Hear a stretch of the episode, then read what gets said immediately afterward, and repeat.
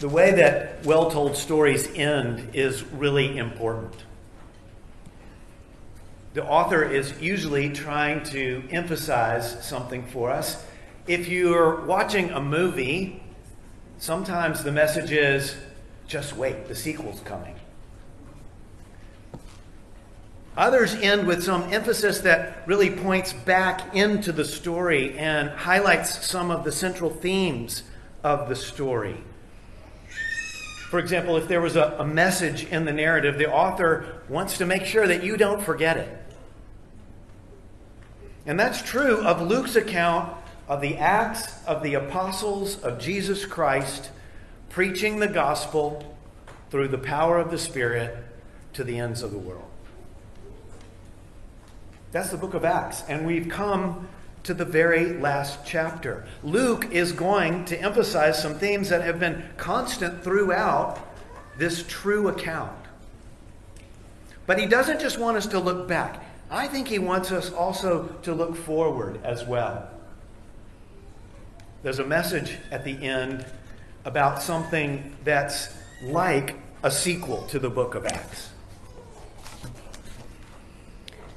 The last chapter of the book of Acts is a really good chapter, and I'm really excited to preach it to you.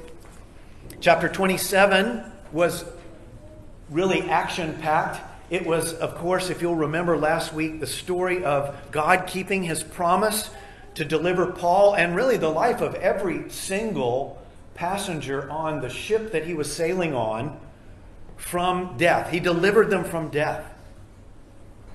They were in the middle of a storm, a terrible storm. They had given up hope, but not Paul. Paul hadn't given up hope because the night before, an angel of the Lord had come and spoken to him and assured him that he would make it to Rome and that he would stand trial before Caesar and that every single life on that ship would be saved. The ship was ultimately lost. It broke up on the rocks on uh, an island that they didn't know anything about, but all 276 people safely reached the shore of that unknown island. And that's where we pick up our story this afternoon. Turn with me in your bulletin first, actually, to page 12, and I'm going to turn, I'm going to point out just one more time where we're going on the map. Every sermon here at Covenant Hope Church doesn't have a map that goes with it, but this one does. And if you'll look on the left side of that map, you'll see the tiny island of Malta. And then the journey that we're going to go on in chapter 28 takes us north, then, straight north from Malta up to Syracuse, Rhegium, Puteoli, and then on to Rome. So that's where we're going on the map. Turn with me in your Bibles to Acts 28. Now, if you don't have a Bible, I'd like to give you a Bible.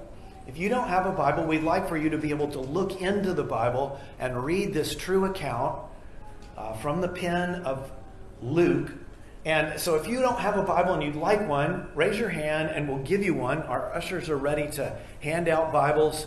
This will be our gift to you. You can keep it as your own. Does anybody need a Bible? Don't be shy. We love to give away Bibles. All right, looks like everyone's got a Bible of some form or another. If you have a Bible that was handed out maybe last week, one of these free Bibles that we've given, it's on page 546. And the rest of you are going to have to look in the table of contents to get there. Acts 28. Follow along with me.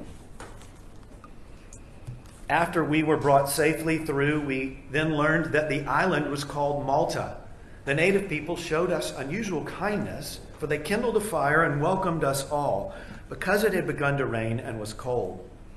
When Paul had gathered a bundle of sticks and put them on the fire, a viper came out because of the heat and fastened on his hand. When the native people saw the creature hanging from his hand, they said to one another, no doubt this man is a murderer. Though he has escaped from the sea, justice has not allowed him to live. He, however, shook off the creature into the fire and suffered no harm. They were waiting for him to swell up or suddenly fall down dead. But when they had waited a long time and saw no misfortune come to him, they changed their minds and said that he was a god. Now, in the neighborhood of that place were lands belonging to the chief man of the island named Publius, who received us and entertained us hospitably for three days. It happened that the father of Publius lay sick with fever and dysentery, and Paul visited him and prayed, and putting his hands on him, healed him. And when this had taken place, the rest of the people on the island who had diseases also came and were cured. They also honored us greatly. And when we were about to sail, they put on board whatever we needed. After three months, we set sail in a ship that had wintered in the island, a ship of Alexandria, with the twin gods as a figurehead. Putting in at Syracuse, we stayed there for three days. And from there, we made a circuit and arrived at Rhegium. And after one day, a south wind sprang up. And on the second day, we came to Puteoli. There we found brothers and were invited to stay with them for seven days. And so we came to Rome. And the brothers there, when they heard about us, they came as far as the Forum of Appius and three taverns to meet us. On seeing them, Paul thanked God and took courage. And when we came into Rome, Paul was allowed to stay by himself with the soldier who guarded him. After three days, he called together the local leaders of the Jews, and when they had gathered, he said to them, Brothers, though I had done nothing against our people or the customs of our fathers, yet I was delivered as a prisoner from Jerusalem into the hands of the Romans. When they had examined me, they wished to set me at liberty, because there was no reason for the death penalty in my case. But because the Jews objected, I was compelled to appeal to Caesar though I had no charge to bring against my nation. For this reason, therefore, I have asked to see you and speak with you, since it is because of the hope of Israel that I am wearing this chain. And they said to him, We have received no letters from Judea about you, and none of the brothers coming here has reported or spoken any evil about you. But we desire to hear from you what your views are. For with regard to this sect, we know that everywhere it is spoken against. When they had appointed a day for him, they came to him at his lodging in greater numbers. From morning till evening, he expounded to them, testifying to the kingdom of God and trying to convince them about Jesus, both from the law of Moses and from the prophets. And some were convinced by what he said, but others disbelieved. And disagreeing among themselves, they departed after Paul had made one statement. The Holy Spirit was right in saying to your fathers through Isaiah the prophet, Go to this people and say, You will indeed hear, but never understand, and you will indeed see, but never perceive. For this people's heart has grown dull, and with their ears they can barely hear, and their eyes they have closed, lest they should see with their eyes and hear with their ears and understand with their heart and turn, and I would heal them. Therefore, let it be known to you that this salvation of God has been sent to the Gentiles.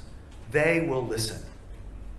He lived there two whole years at his own expense and welcomed all who came to him, proclaiming the kingdom of God and teaching about the Lord Jesus Christ with all boldness and without hindrance. Let's pray. Heavenly Father, your word is true and your word will never fail.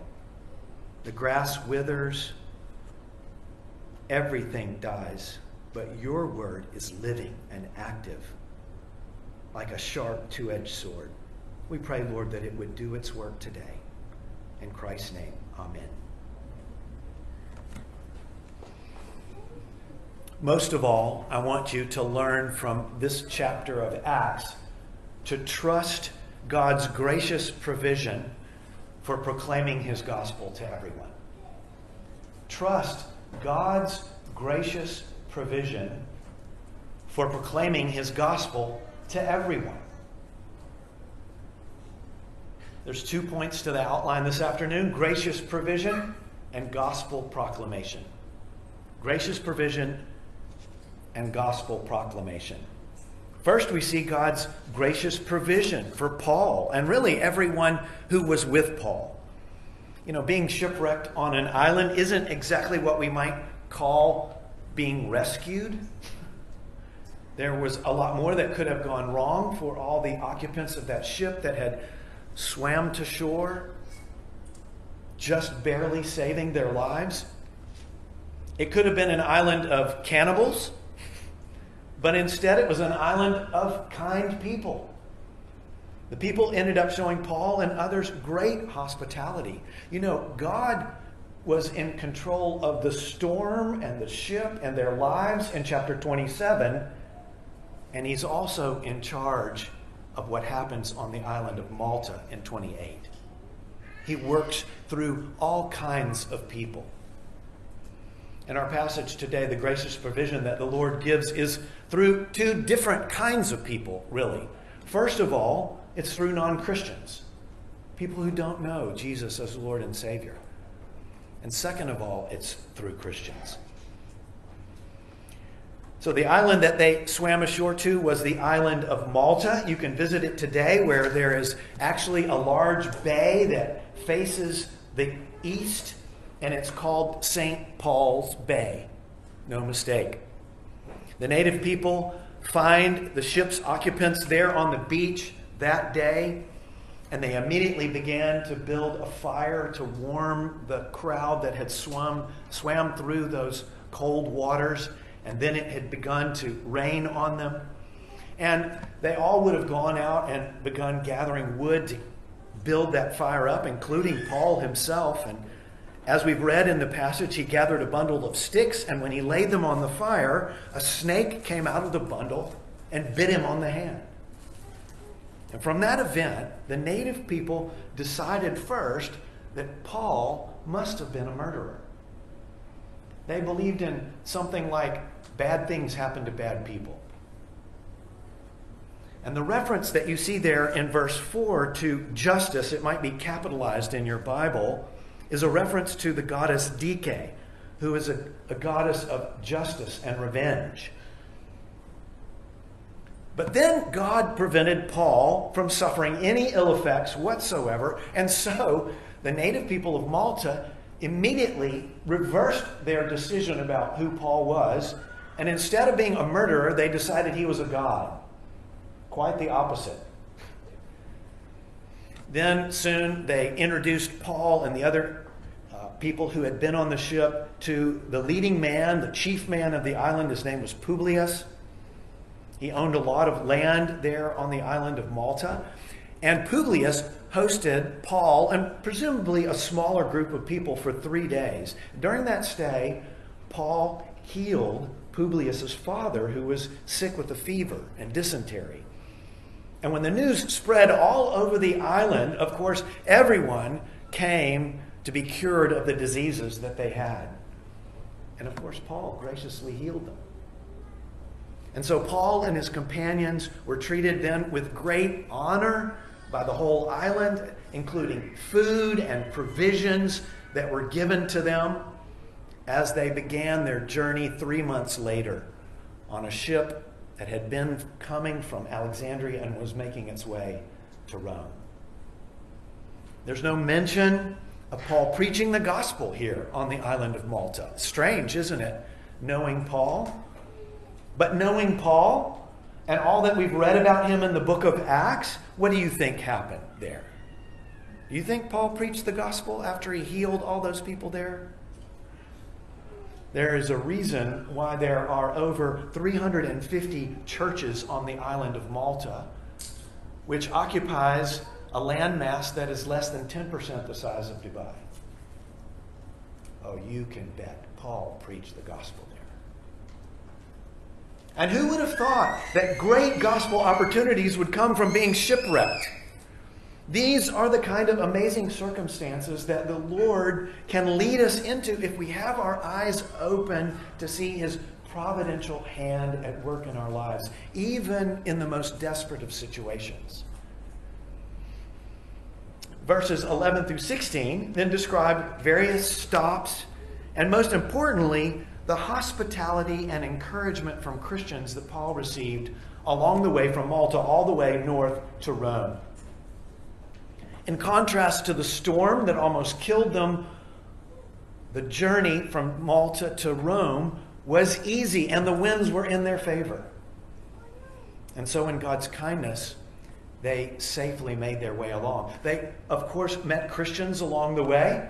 When they made stops, Paul would have inquired about whether or not there were Christians, followers of the Lord Jesus Christ there, and they do meet them. Look there again at verses 14 and 15. They're in the city of Puteoli, and Luke says, There we found brothers and were invited to stay with them for seven days. And so we came to Rome. And the brothers there, when they heard about us, came as far as the Forum of Appius and three taverns to meet us. And on seeing them, Paul thanked God and took courage. And when he, we came to Rome, Paul was allowed to stay by himself with a soldier who guarded him. You see, there would have been a church already in Rome, and Paul would have already had written his letter to the church in Rome, which is actually the next book in your Bible, the letter to the Romans. He would have written that about two years prior to his arrival in Rome. And they would have known him from that letter, if not perhaps even other stories that they had heard from believers who came through Rome. All throughout these first 17 verses of chapter 28, the kindness that Paul experienced from both non Christians and Christians really stands out.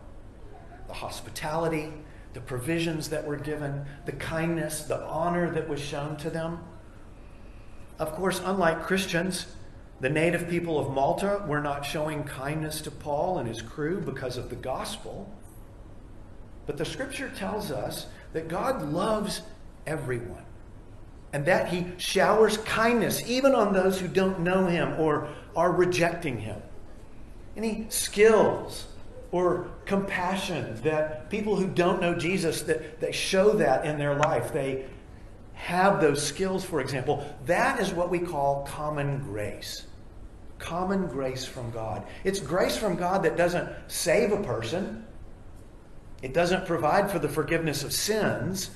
Repentance and faith in Christ is God's only chosen way of salvation. That's certain from the scriptures. But I'm confident that you know people who aren't Christians who are kind. They've shown you compassion. They've helped you out. When you experience that, be sure and thank the Lord in addition to thanking them. Thank the Lord because He's the one who is at work through them in that particular circumstance to show you kindness. All help and kindness you receive, no matter who it comes from, is ultimately from our sovereign King Jesus. Think back over the last week, maybe even just yesterday. Were you shown kindness in some way by someone that perhaps you knew to not be a believer? If so, you can be sure God was the hidden hand at work working through that person to bless you. But Christians are hospitable because of the gospel. God has welcomed us into his kingdom, into his presence. He's adopted us, brought us into his family. Michael mentioned in his introduction to the service that he's made us his siblings, siblings of Christ, and siblings of one another. And he's done that through the atoning work of Christ on the cross and his resurrection from the dead. That is the greatest welcome and invitation to eternal love and kindness that anyone could ever receive. Because God is hospitable, we're called to be hospitable as well. We welcome others because we've been welcomed in the greatest possible way. You know, it's no mistake that one of the qualifications of the elders in a church listed in 1 Timothy is that they be hospitable, they be welcoming. There was a book published recently, in recent years, about how the gospel produces hospitality in and through us. And the title is The Gospel Comes with a House Key. The gospel comes with a house key. I love that. It's really saying that in the gospel, Christ is giving us the house key to the house of God. We have full access. We can we, we live there literally. Christ has welcomed us into his heavenly kingdom, and so we generously make our homes and ultimately, brothers and sisters, we make our lives open and welcoming. We do this for one another in the church, first and foremost. That would be one evidence that we're growing in gospel as a church if we are marked by hospitality here at Covenant Hope Church. And I do see lots of you being hospitable with one another. And not only with one another, but with guests who come in and amongst us into our community, into our services. But I'll ask you the question anyway when was the last time that you had church members in your home? When was it? Maybe some of you don't have homes where it's comfortable to welcome people into your home. There's not really room for you. Maybe you live with other people in a small dwelling. But the principle still applies. It's really our lives, most of all, that must be open and welcoming to people. Invite other people out for a meal if that's the situation for you. Open up who you are to them. Ask them about themselves and tell them about who you really are. Be intentional. Being hospitable oftentimes requires planning, it requires thinking ahead. That's one of the biggest challenges for me. Oftentimes I'm looking ahead on my calendar and I like to do things spontaneously, but I know some of you and other people that I meet along the way that I want to welcome into my home, I need to make a plan to give them time to put it on their calendar so that they can come and be in our home with us. Be intentional and don't neglect growing in hospitality, brothers and sisters. One of the most important times that we can show hospitality as a church is right here in this room at 3 p.m. on Fridays. Will people be greeted and welcomed? It's not just the usher's job to welcome those who come into our midst who aren't members of this church. Let's pray and work to show hospitality more and more and more because of the gospel through the non believers on Malta and through the Christians who welcomed them along the way, right into that world class city of Rome, God's providential and gracious hand was providing for Paul and his companions. And so the Lord kept his promise, didn't he? As he always does. Paul was carried all the way to Rome.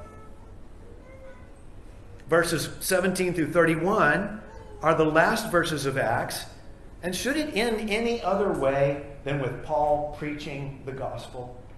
I don't think so. First to Jews, and then to anyone who would come and listen. And so the second point this afternoon is gospel proclamation. Though Paul was still a prisoner, he was allowed some freedom. Course, that is more evidence of the Lord's kindness to him. He would have been able to live in some type of house arrest though he would have been chained by his wrist to a Roman soldier. He would have had to pay his own expenses while he was there, but he would have been able to entertain guests, and so Paul did. It took him just three days to settle into Rome, enough to then call a group of local Jewish leaders to meet with him.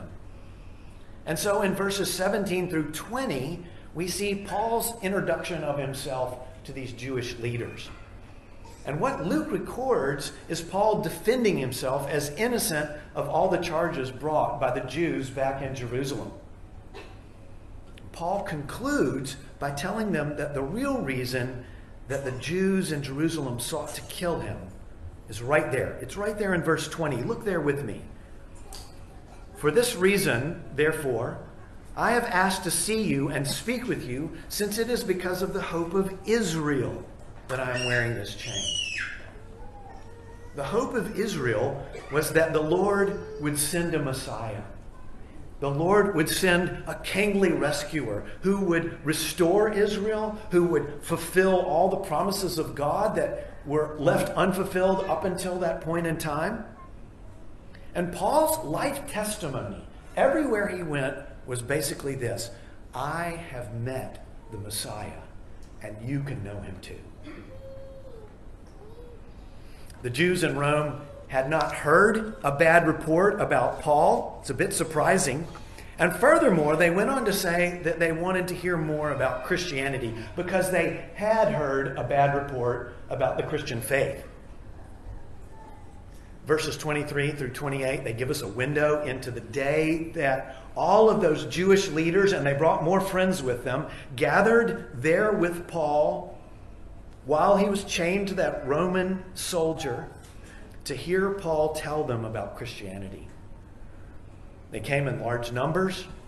Paul spoke from the morning to the evening. Is that any surprise? And he spoke, of course, from the scriptures. He spoke from the law of Moses and the prophets. And of course, that was shorthand for the entire Old Testament. What a sermon that must have been. Specifically, Luke tells us that he testified to them about the kingdom of God and Jesus. The kingdom of God and the Lord Jesus Christ are then mentioned again in verse 31. And this is what Paul proclaimed when people came to see him. The kingdom of God is not the same as the gospel. The kingdom of God is the rule and the reign of God, wherever his authority exists. And that really is everywhere. Everywhere on the earth, everywhere in the universe. And it's different than the authority that the world knows. Jesus said in John 18, verse 36, when he stood before Pilate, My kingdom is not of this world. If my kingdom were of this world, my servants would have been fighting, that I might not be delivered over to the Jews. But my kingdom is not from the world. The kingdom of God doesn't have physical boundaries. The kingdom of God, for example, is right here in this room. It's, it's in your apartment or your villa or your house.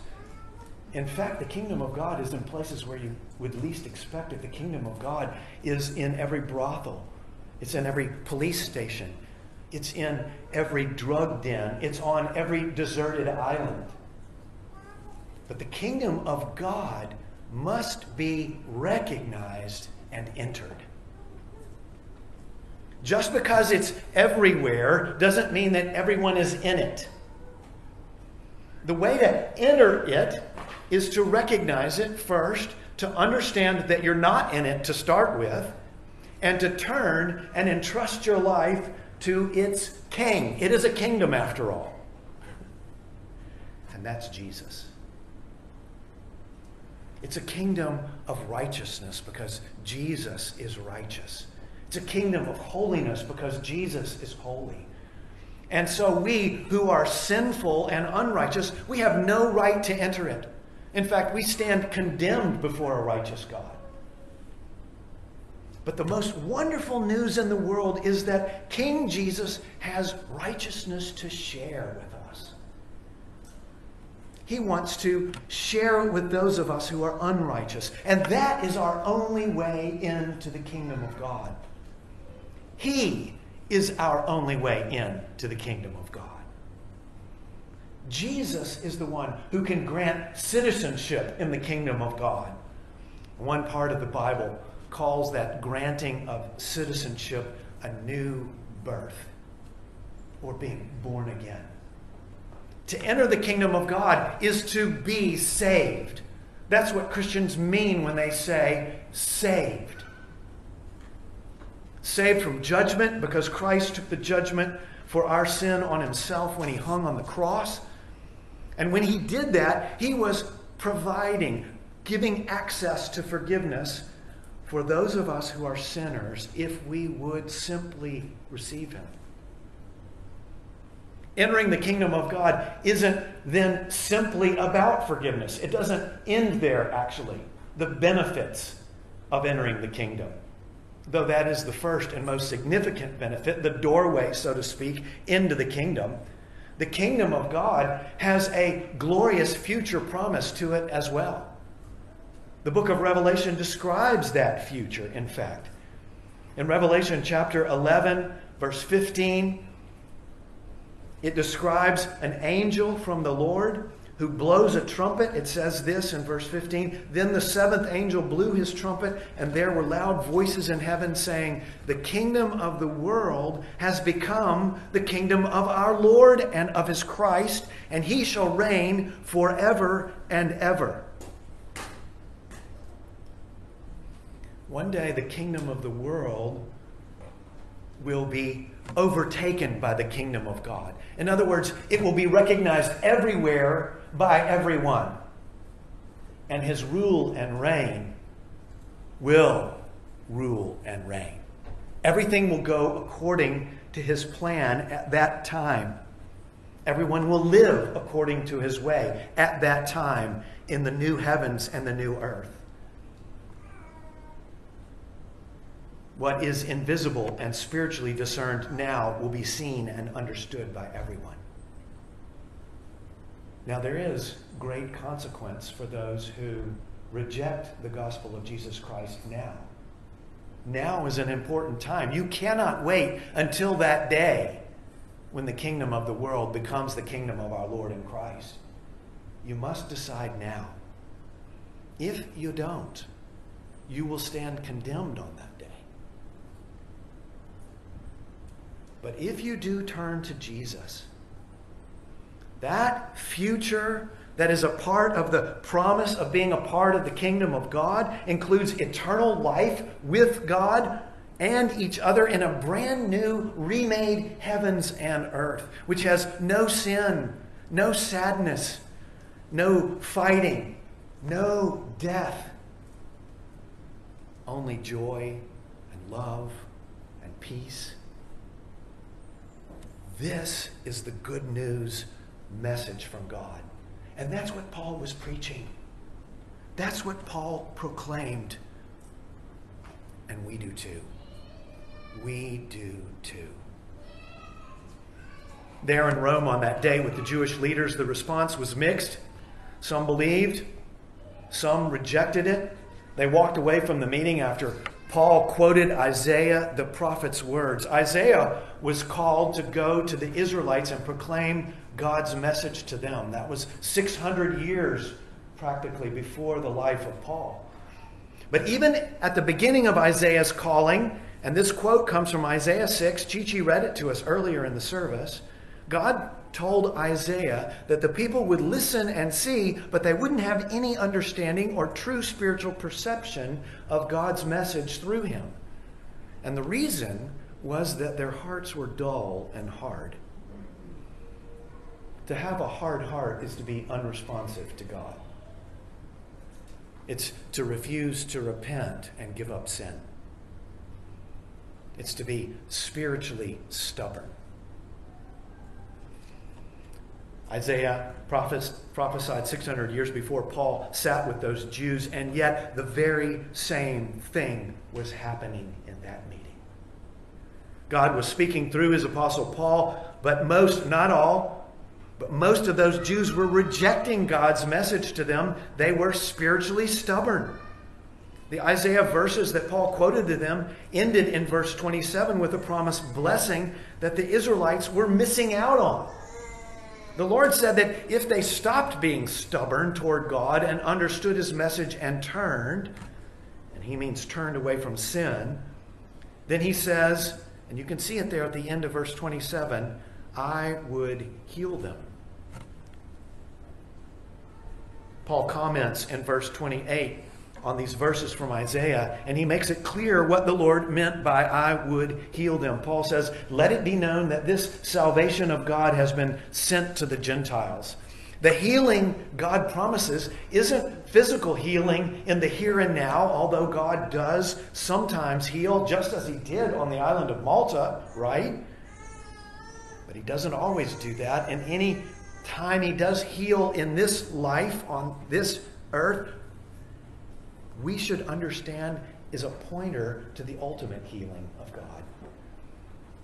And that healing is salvation.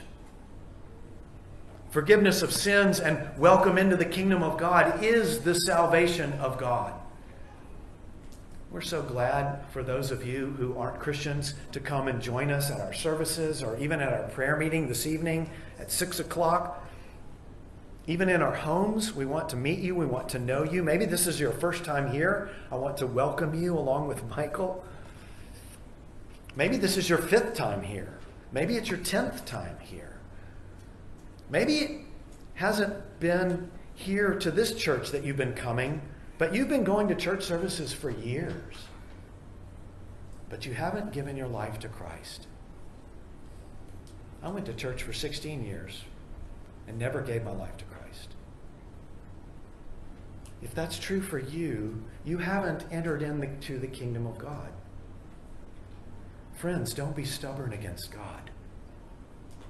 To sit and hear the message of salvation through Christ over and over and over again and not act on it does nothing for your standing before God other than to increase your condemnation. Hope of Israel is the hope of the whole world. And He's your hope too. He's your only hope. The last two verses describe Paul's next two years. Look at those verses beginning at verse 30. He lived there two whole years at his own expense and welcomed all who came to him, proclaiming the kingdom of God and teaching about the Lord Jesus Christ with all boldness and without hindrance. Under house arrest, chained to a soldier, soldier, paying his own way, welcoming all who came to him. Imagine that hospitable prisoner do you see the irony in Paul's situation? You know, irony is when there are two things that don't fit together, they clash. And those two things are this Paul is a prisoner, and yet he's proclaiming the kingdom of God in the Lord Jesus Christ with all boldness and without hindrance. Just as it says at another place in the book of Acts, or in actually one of the epistles of Paul. I am chained, but the gospel is not. All the promises of God come true. Luke had told about Paul receiving word from the Lord that he would stand before Caesar, and it is happening. Most of the Jews have rejected the gospel, but the Gentiles will listen, he says. And we know they will listen because we've seen it happening throughout the pages of the book of Acts. And that is still true today, brothers and sisters. Today, people around the world will hear the gospel and will put their trust and faith in Jesus. One day we will be in heaven and we'll hear the stories of what happened today. There's a reason why there's a church planting organization called Acts 29. Of course, there's no chapter Acts 29 in the book of Acts, but Acts 29 is happening still today. Millions and millions of people have come to Christ since Paul's day. Of course, there are groups of Christians that are gathered together in committed fellowships, helping each other to live under Christ's kingship all over the world, and those are churches. They're in China, they're in Saudi Arabia, in Nigeria and the USA, they're in Brazil and France and Afghanistan and Japan and Russia. Do you see that the Word of God, His message of salvation through the gospel of the Lord Jesus Christ, has not been hindered in any way? That the Lord hasn't overseen and overcome? Even while Christians and churches may seem kind of like Paul, you know, old, unimpressive, a little man living as a prisoner, still God is providentially giving his people boldness and removing hindrances so that people can turn to Christ. Today, that will happen. And you know what? It won't make the news. But it's the most important thing to God. And it can still happen here. It can happen in Dubai. It can happen in the United Arab Emirates. We're a small church. We're 100 members or so. Together, we're not rich by the standards here in the UAE. We're not the ones in power. There are challenges, of course challenges with the government, challenges with all the diverse cultures that we live around and amongst that are resistant to the gospel. But what if we took Paul's attitude and confidence in the providential provision of God for his people to proclaim the gospel here in this place? What if we saw those hindrances and prayed that God would overcome them? What if we acknowledged our fearfulness and our timidity and we prayed for a fresh filling of the Holy Spirit to make us bold? What if we looked to God for whom all things are possible and made discipleship to Him and sharing His gospel the greatest priority of our lives? Would we not see God work in our midst? I told you at the beginning of this sermon that endings were important. But even though Acts, the book, has ended, the acts of the spiritual descendants of the apostles, including Paul, haven't ended. There's a sequel, and we're living it. The dramatic story of God's saving work in the world is still unfolding. And the good thing is that we know how it all ends. Brothers and sisters, let's let that encourage us. Let's let that embolden us. Let's let that cause us to drop to our knees and pray for any hindrances in our way to be swept aside, for the gospel to go out and do its saving work. Let's pray to the Lord.